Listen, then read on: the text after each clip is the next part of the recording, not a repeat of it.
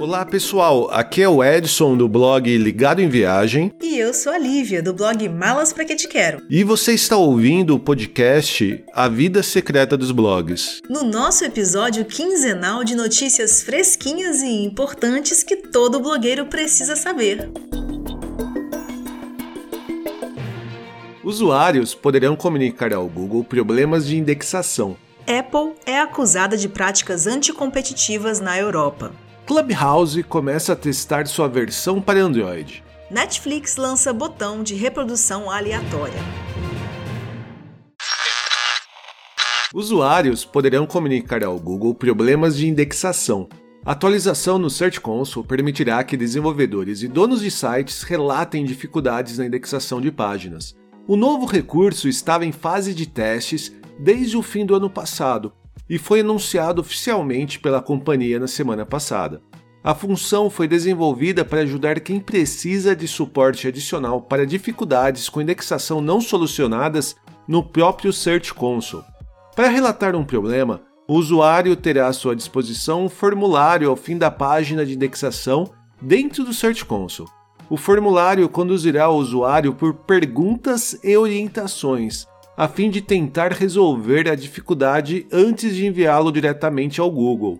Na maioria das vezes, os problemas de indexação do Google estão mesmo relacionados a questões internas dos sites ou seus servidores, mas existe um percentual de falhas do próprio buscador que não deve ser ignorado. Atualmente, a função está disponível apenas para usuários nos Estados Unidos, mas deve ser expandida para os demais territórios em breve.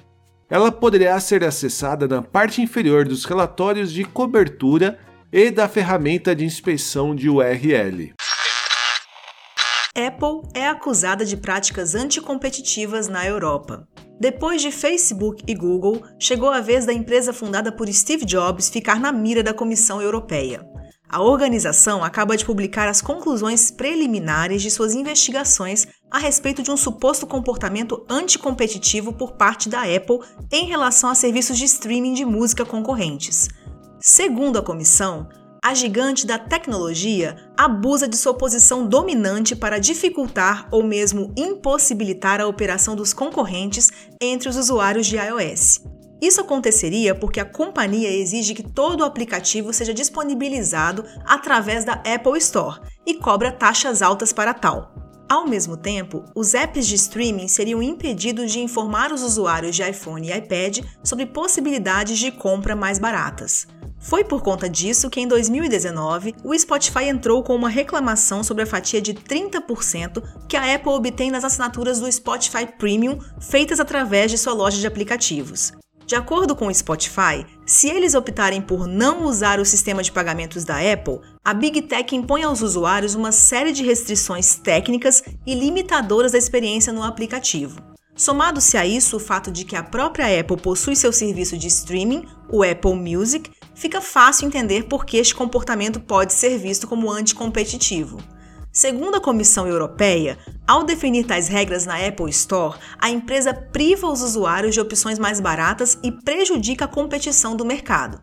Isso seria uma violação direta ao Tratado sobre o Funcionamento da União Europeia. Se confirmadas as práticas anticompetitivas, a criadora do iPhone pode ser multada e sofrer um pedido de cessação da conduta abusiva. Como não há prazos legais vinculados a investigações antitrust, o caso pode levar ainda algum tempo para ser concluído. Clubhouse começa a testar sua versão para Android. Segundo informações de bastidores, a versão Android do famoso aplicativo de chat de áudio estaria sendo testada em fase beta. Isso significa que apenas um grupo fechado de usuários tem acesso ao app. Porém, a expectativa é de que mais testadores sejam incluídos nas próximas semanas. Após o lançamento em março do ano passado, o Clubhouse se tornou uma febre entre usuários de iPhone nos Estados Unidos. No fim do ano, o aplicativo atingiu com muito sucesso também outros mercados, como o brasileiro. A novidade misturava a interação por áudio em tempo real e um sistema de convites, que dava a sensação de exclusividade. Porém, desde então, várias plataformas lançaram seus recursos de áudio ao vivo tal como nós noticiamos em diversos episódios do nosso podcast.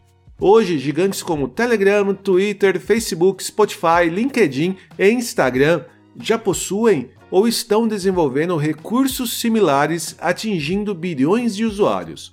Por conta disso, o apelo do Clubhouse diminuiu um pouco. Segundo dados recentes da empresa de análise Sensor Tower, em março, os downloads do Clubhouse caíram setenta e dois por cento em comparação com o mês anterior.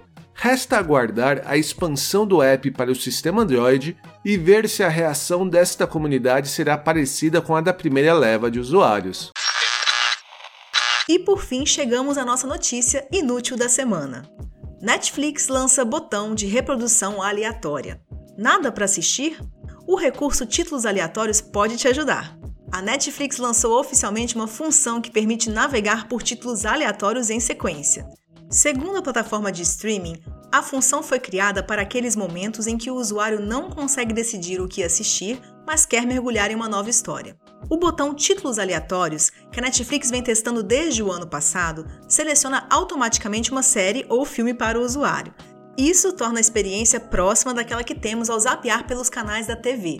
No entanto, os critérios de seleção dos títulos aleatórios não são tão aleatórios assim. Na verdade, o novo recurso vai escolher um título baseado em seu histórico de exibições anteriores.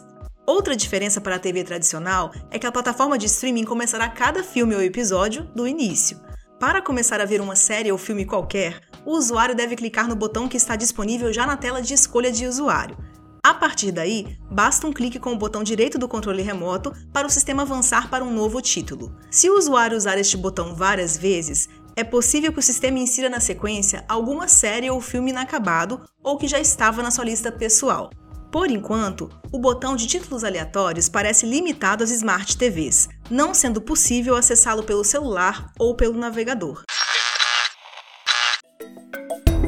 E este foi o nosso episódio quinzenal de notícias. Nós voltamos na semana que vem com mais um episódio completíssimo e cheio de informações sobre um assunto que com certeza é do seu interesse. E você pode participar dos nossos bate-papos com dúvidas e sugestões de temas. Basta mandar uma mensagem para a gente através do Twitter, Instagram, Facebook ou diretamente no nosso e-mail pergunte arroba vida secreta dos blogs ponto com ponto br. Não deixe também de nos seguir nas mídias sociais, onde rola conteúdo exclusivo e você fica sabendo quando tem episódio novo no ar. E compartilhe este episódio com outras pessoas que provavelmente não estão sabendo das últimas novidades do podcast A Vida Secreta dos Blogs e possam se interessar por notícias de nossa área. A gente volta na semana que vem. Um abraço e até a próxima!